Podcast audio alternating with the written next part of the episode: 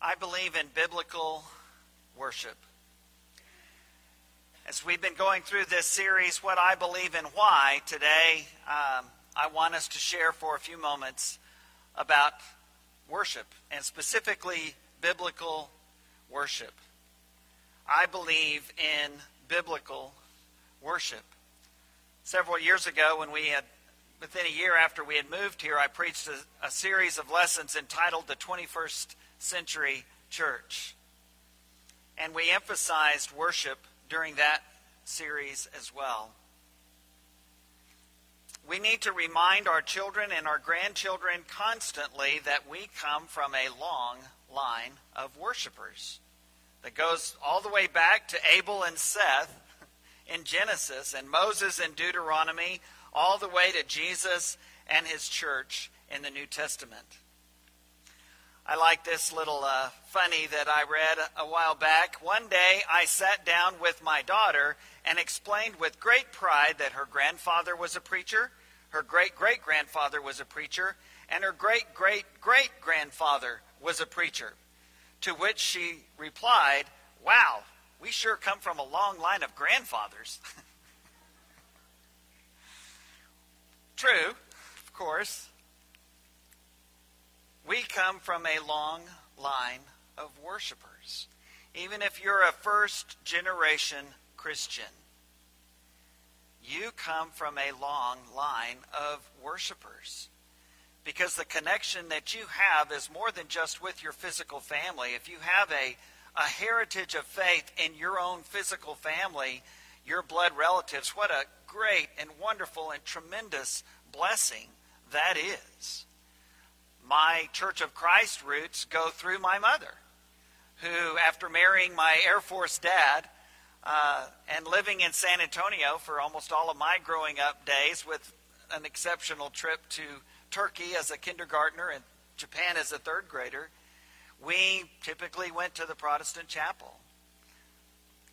Until I became old enough to start feeling the peer pressure and noticing that all my friends at that Protestant chapel, when once a month or once a quarter when they would serve communion, I wouldn't take it because my mother had said, no, let's not do that yet. And so I didn't. And uh, finally, the peer pressure was too much for this freshman in high school. And so I told my mom, look, I really want to do that. And she said, well, you need to be baptized first. Her Church of Christ heritage and roots kind of kicking in there. And so I told her, okay, fine, I'll be baptized. I'm not scared of water. I've been swimming all my life. It's great. And she said, well, let's maybe get some more teaching. So ultimately, we went, ended up at the Lackland Terrace Church of Christ on a Sunday afternoon watching some film strips with Ronnie Clayton, the preacher. And that night, I was baptized. My sister was baptized. My father was baptized. My mom was restored. If you have an, any kind of physical heritage in God's Word, in people of faith, in the church of Jesus Christ. What a great and wonderful blessing that is. But I'm here to say that even if that's not true with you, even if you are the, the first one in your family to really be close to the Lord and active in His church, you come from a long line of worshipers. And it dates back for centuries. In the New Testament era, in these last 2,000 or so years, it dates back into the time of the first century church, into the time of Jesus and his disciples, and throughout the pages of the Old Testament. You come from a long line of worshipers. We come from a long line of worshipers. I believe in biblical worship. I believe in biblical worship. And yes, that does set it apart. And so this morning, I want us to speak about biblical worship and this long line of worshipers and what that looks like for us today. First of all, let's talk about some distinctions about worship. Some general characteristics and distinctions about worship. And primarily, I want us to think about that concept of direct versus indirect worship, and this is wonderfully communicated in two back to back verses in Hebrews chapter 13. direct versus indirect worship. Direct worship is what we're doing right now as we study together, as we partake of the Lord's Supper, as Jay led us, as we offer to God our prayers, our songs of praise. All of these things that we are doing today are direct worship. Indirect worship is the kind of worship that you will offer all the rest of the week as you live a life of faithfulness to God, as our kids say 24 7.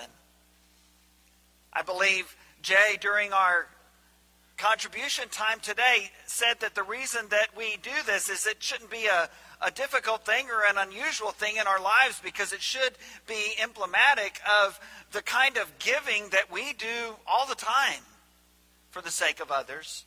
But this is, as he said, with a very specific purpose to help this body of Jesus Christ. These believers that are part of this church family continue to do so much of the Lord's work that we continue to do even still, even in the midst of a pandemic year. The work of God's people here at West Erwin goes on. And we continue to serve Him, and, and you continue to be a part of that. Hebrews 13, verses 15 and 16. Verse 15 Through Jesus, therefore, let us continually offer to God a sacrifice of praise, the fruit of lips that openly profess His name. Direct worship you're praising God with your lips. You're praising God with your words. You're offering direct, specific actions to praise and worship the Lord Jesus Christ, just as we have sung about today, just as we have done today. That is direct worship. But that's not the only kind of worship. Verse 16, the very next verse. And do not forget to do good and to share with others, for with such sacrifices, God is pleased. That word sacrifice is a worship word. It's a word that's used to describe people's worship of God. Just as the animal sacrifices in the Old Testament, just as the sacrifices that we send up to the Lord today. Just as that sacrifice of praise is worship in verse 15, the sacrifices of doing good and sharing with others is every bit as much worship. It's a different kind of worship, it's more indirect. It's the worship of a godly life 24 7. Romans chapter 12, Paul tells us to offer up our bodies as living sacrifices. And he continues on and he talks about how this is our spiritual worship. Unlike the Jews, where it was on a specific day and, and a specific time, and, and there was all kinds of, of laws that talked about who could do that and how to do that. In the New Testament, we have that, and we're going to talk about that in just a moment the uniqueness of the worship assembly on Sunday. But for Jesus in the New Testament, he brought to light what the Old Testament prophets, such as Micah and Hosea and Isaiah and Jeremiah and Amos, all the others talked about, that the Jews just never could quite fathom. That how we live each day of our lives is a part of our worship and service to God every bit as much as the time they spent worshiping on the Sabbath and at the festivals. Paul writes to the Colossians and says, Everything you say, everything you do is done to honor Jesus Christ. With thanksgiving in your heart, you do it to honor Christ. I am crucified with Christ, that familiar verse in Galatians 2, verse 20. Yet it is no longer I that live, but Christ lives in me. And the life which I now live in the flesh, I live by the faith of the Son of God who loved me and gave himself for me. Every moment of every day and night is an act of worship before God. It's something that Jesus does because he's living in us. It's something that we do because we are living sacrifices. It's done to honor God through Jesus Christ our Lord. Again, consistent with the Old Testament, consistent even with the Ten Commandments, where four of the ten were about our direct worship, but six of the ten were about our relationships with each other and how honoring God looked as we were around our parents or as we were speaking to one another.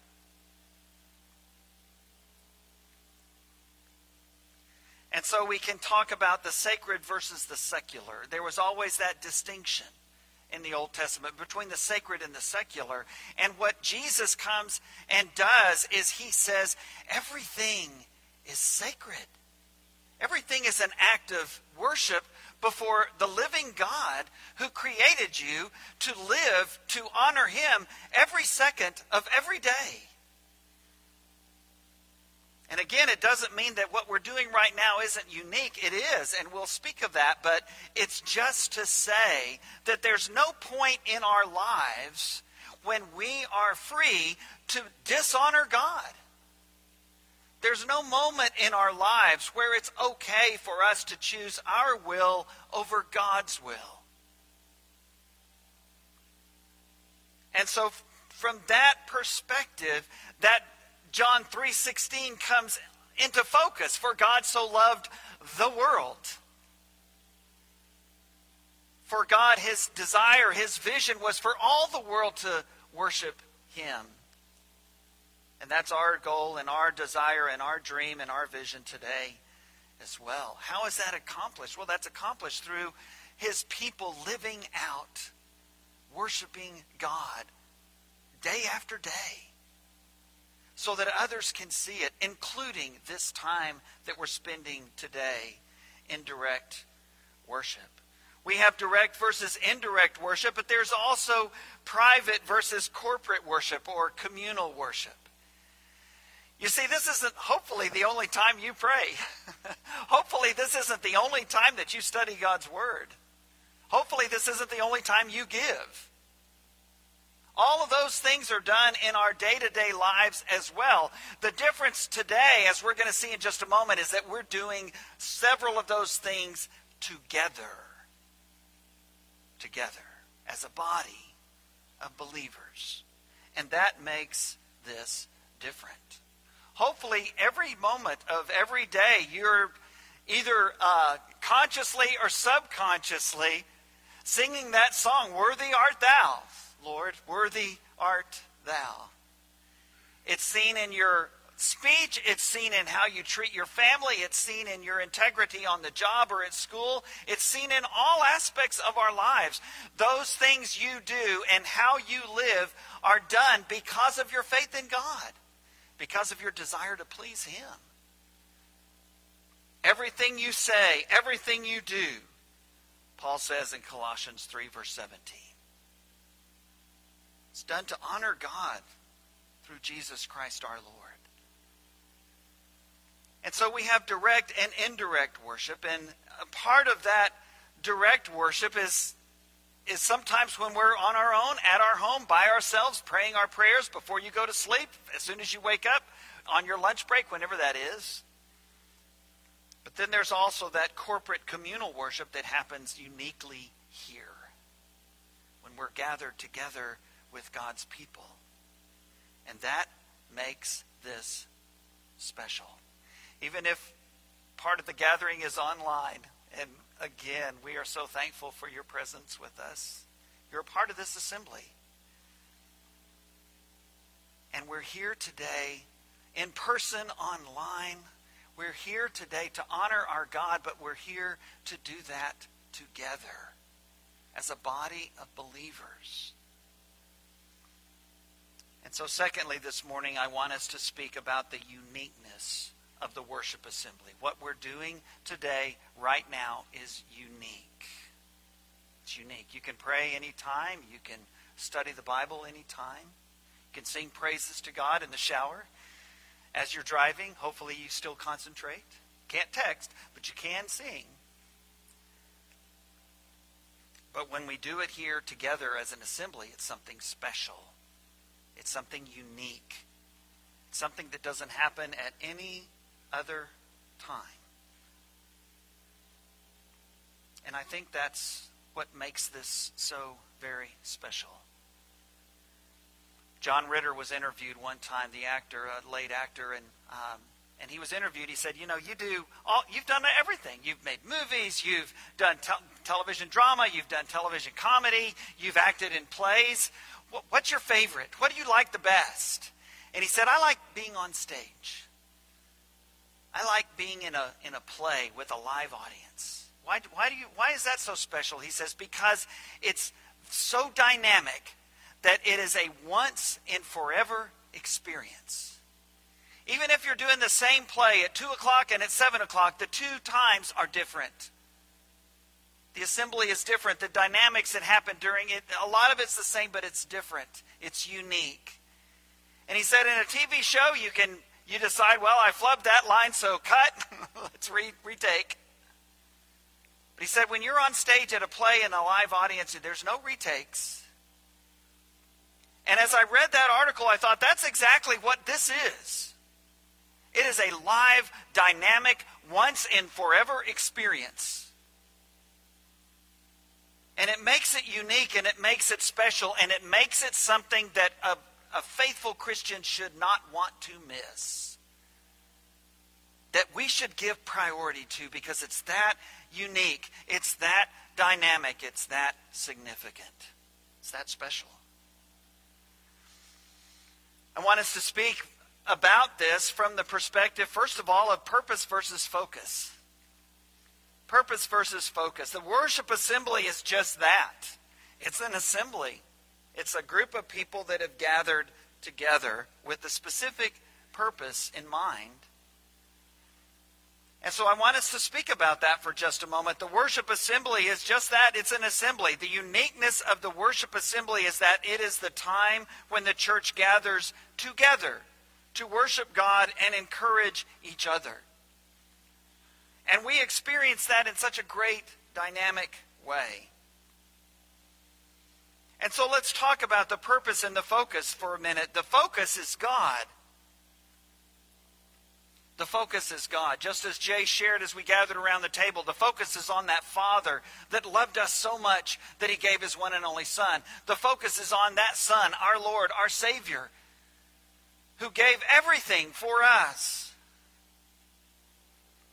Our focus is God, and that is definitely true. But the purpose is mutual encouragement.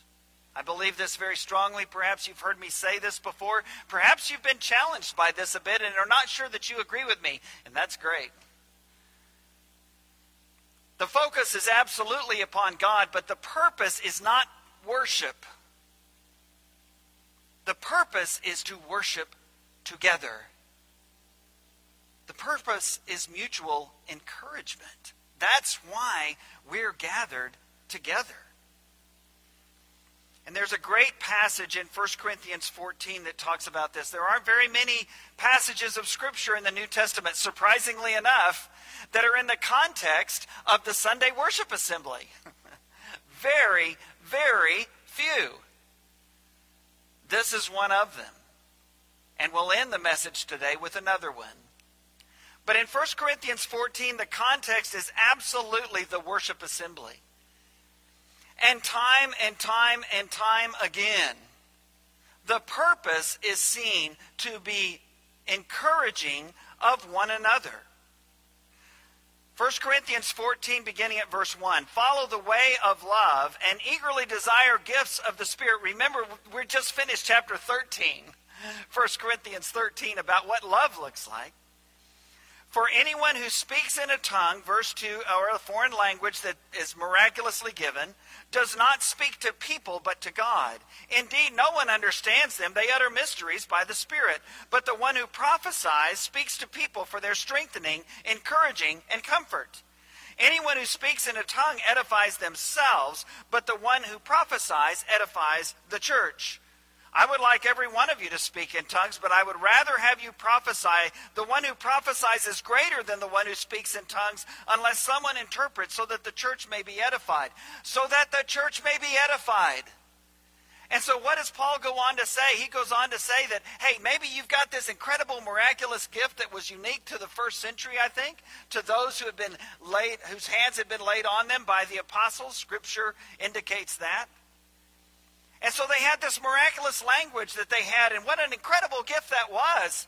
And I'm sure that they would want to share that gift with everyone in the worship assembly. And Paul says, not so fast. Because the worship assembly isn't about you, It's not about you showing off your gift. It's not about you demonstrating to everyone the kind of gift you have. It's about edification and encouragement of the church that's gathered there. And if there's no one that understands your language and can interpret and can let the church know what you're saying, be quiet. Keep it to yourself. Do that at another time, not in the worship assembly. Why? Because in the worship assembly, it's not about you. It's not about what wonderful gifts you have. As encouraging and inspirational as they might be to you, they don't do anything for the people that don't understand.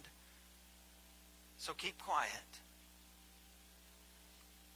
Why? Because the purpose of the worship assembly is mutual encouragement and edification. Verse 12 of 1 Corinthians 14. So it is with you, since you are eager for gifts of the Spirit, try to excel in those that build up the church. Verses 16 through 19. Otherwise, when you are praising God in the Spirit, how can someone else who is now put in the position of an inquirer say amen to your thanksgiving since they don't know what you're saying? You are giving thanks well enough, but no one else is edified. I thank God that I speak in tongues more than all of you, Paul says, but in the church, I would rather speak five intelligible words to instruct others than 10,000 words in a tongue. Why? Because it doesn't encourage anybody that can't understand it. Verses 22 through 25 of 1 Corinthians 14. Tongues then are a sign, not for believers, but for unbelievers. Prophecy, however, is not for unbelievers, but for believers. So if the whole church comes together and everyone speaks in tongues and inquirers or unbelievers come in, will they not say that you're out of your mind? Yes. Why? Because they don't understand it. But if an unbeliever, verse 24, or an inquirer comes in while everyone is prophesying, they are convicted of sin and are brought under judgment by all. As the secrets of their hearts are laid bare, so they will fall down and worship God, exclaiming, God is really among you. Verse 26 What then shall we say, brothers and sisters? When you come together, each of you has a hymn or a word of instruction, a revelation, a tongue, or an interpretation. Everything must be done so that the church may be built up. It's direct worship, but it's direct worship together as a body. And so when you're at home by yourself and you're praying or you're singing or you're studying the Bible, it's all about you and God. But when you're here, it's about each other. It's about encouraging each other. Our purpose is that mutual encouragement and edification. And the verses that complete 1 Corinthians 14 bring that out in other areas as well. And we'll look at that passage in Hebrews chapter 10 that talks about not forsaking and, and neglecting assembling together, but, but encouraging one another, meeting together, and encouraging one another. And that's what the purpose of the worship assembly is. If it was just about worship and praising God and singing and praying and studying, we could do that individually at home. And there would be less distractions. I could sing the songs I like. I wouldn't have to worry about the ones that don't like my songs. I could study my favorite scriptures. I wouldn't have to worry about your favorite scriptures. I could do what I needed. But when it comes to the church gathering together, it's unique. It's not about me, it's about us. We focus completely on God, absolutely, but our purpose is mutual encouragement. And so, as Galen talked in our shepherd's prayer time about our youth minister search process, again, that's a part of the purpose of the church to encourage one another, to provide services and ministries that will allow us to help each other be faithful. And this worship assembly is exactly that. it's exactly that according to 1 Corinthians 14, according to Hebrews chapter 10. That was their purpose for gathering together, that they might encourage each other to remain faithful to God, to not turn back, to not give up. And as we reach out to our young at heart, our older folks, as we reach out to our children's ministry, to our youth, to all of our families, through this wonderful, varied ministry program we have here at West Erwin, that's the purpose so that we can encourage each other to grow in the grace and knowledge of our Lord and Savior Jesus Christ.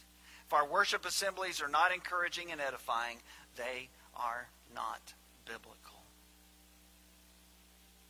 If they're not encouraging, if they're not helping us, each other, remain faithful to God, they're not biblical.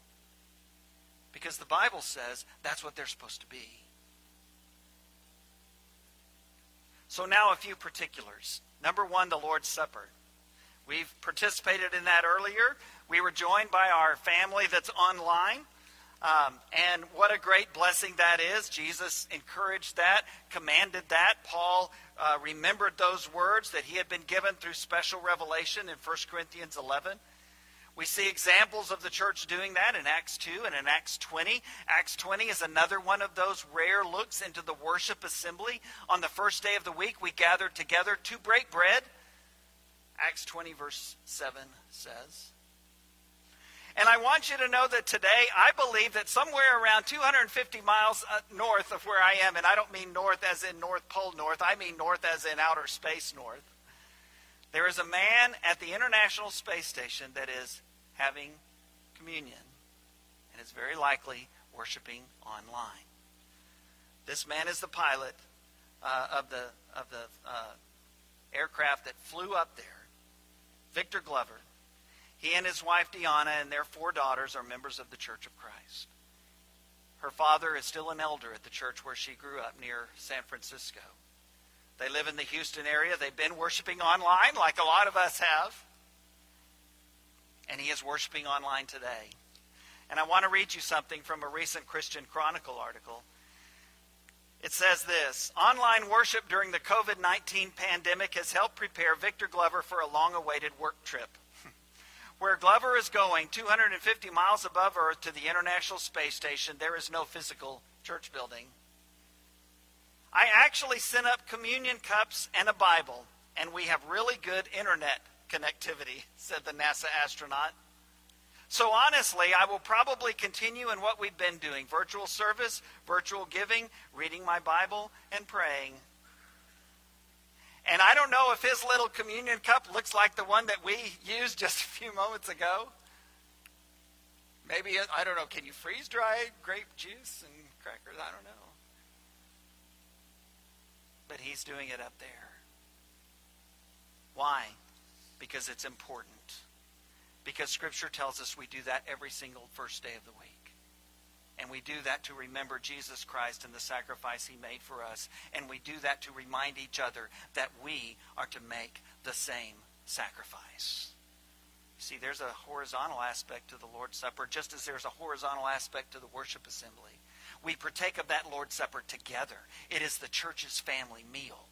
And the reason God didn't say, Look, I want you to go home, get away from all distractions, block out everybody from your life, just you and Jesus, and partake of the Lord's Supper. If that's what He wanted, that's how He would have done it.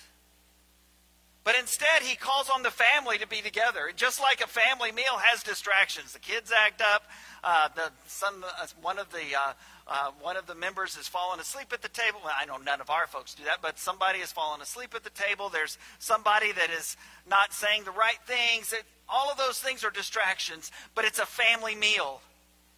And you do it together because the purpose is mutual encouragement to remind each other this is what God did.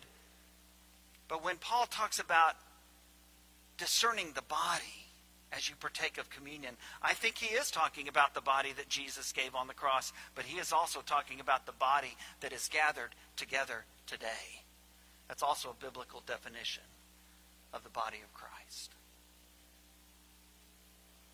What a great blessing to be able to be reminded each and every week. And again, just like the worship assembly, everyone is unique and dynamic. The communion service is unique and dynamic every time, too. Lots of similarities, I know, but you never know when one of those moments is going to be especially meaningful. Let's talk about a few others briefly. A cappella singing, first of all. Some scripture passages are on your outline, such as in 1 Corinthians 14 that says, Sing with the Spirit, sing with the understanding. Paul and Silas singing in jail in Acts 16. Ephesians 5 and Colossians 3. Both saying, talking about speaking to one another and teaching one another through psalms and hymns and spiritual songs. James chapter 5 saying, Is any of you happy? Let him sing.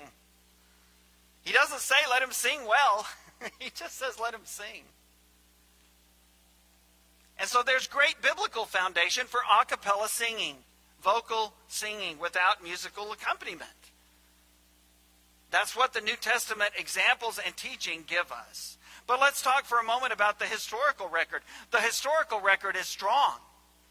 The Roman church didn't begin using instruments until uh, around the 1200s, 11 or 1200 years after the church was established.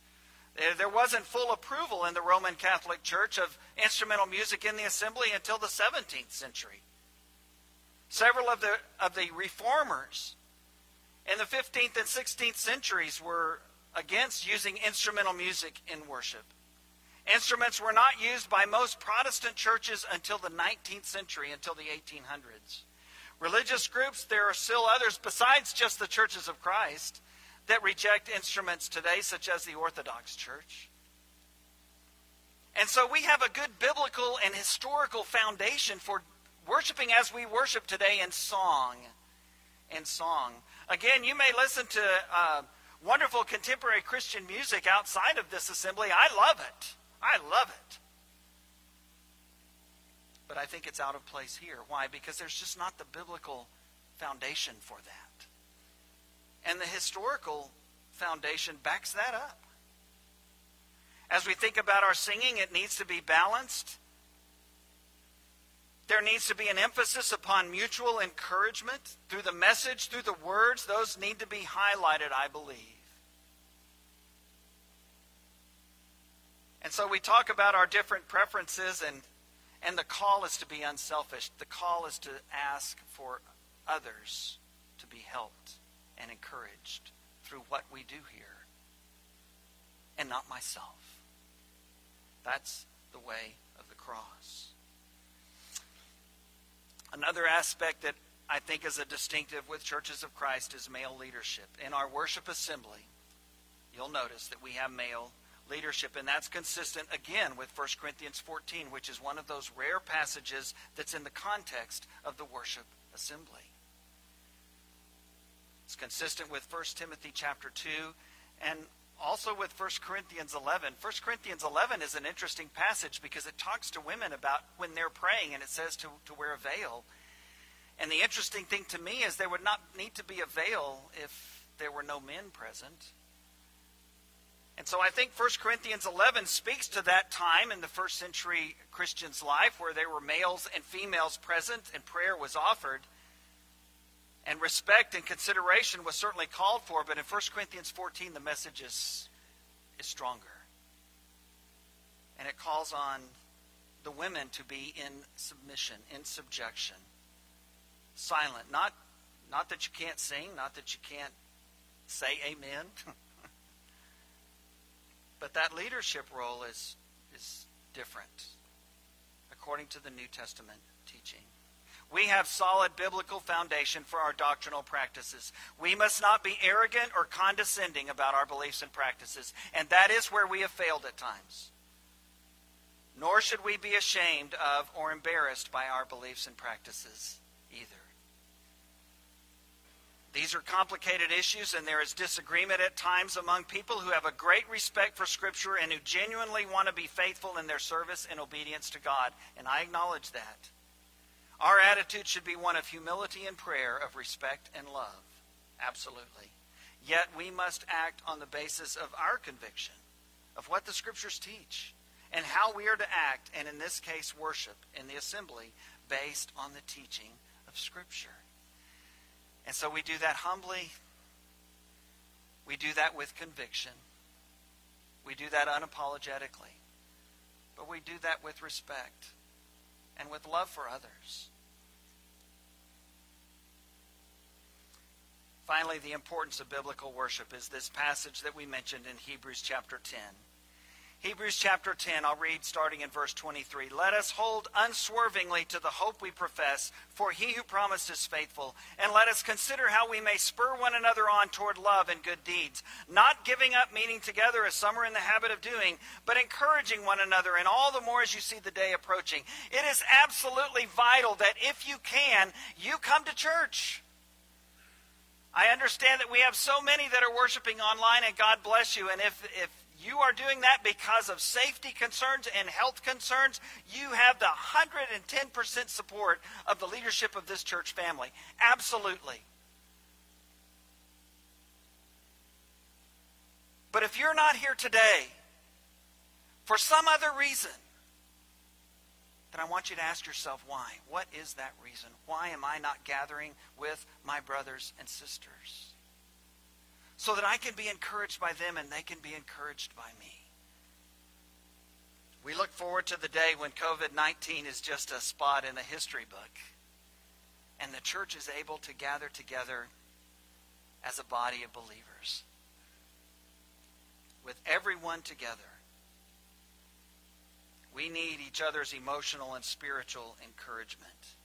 In days of pandemic and election uh, division and furor, but also in the days of the typical challenges of this life. And that's why God called us to do this, to meet together, to worship Him every single day of our lives, but to worship Him together as a body with the church and the assembly. And so we'll close with these words from the psalmist in Psalm 122, verse 1. I rejoiced with those who said to me, Let us go to the house of the Lord. Our worship leaders try every way in the world that we can to be unselfish, to make sure this is not about us, to make sure that we are doing things and leading worship in a way that is encouraging to the worshipers gathered. That's our purpose.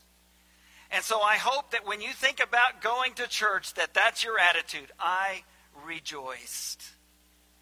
I rejoiced with those who said, We get to go to church today. Our kids feel that way. Tell them they can't come to Bible hour on Wednesday night and do that football exercise that they're doing. Tell them that they can't go to their Bible class on Sunday and see their friends. I think it should be that way with all of us. We need each other. I've looked into the eyes of some of our members, especially our elderly members, who miss so desperately being together. It kills them to not be with their church family.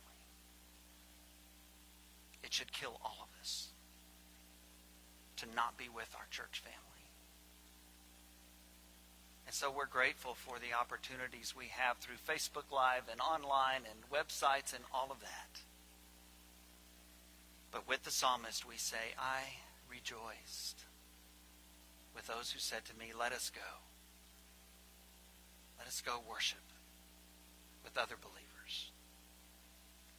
This morning, if you need to have the encouragement of your church family and following God 24 7, that's why we are here today. Come as we stand, sing our song together.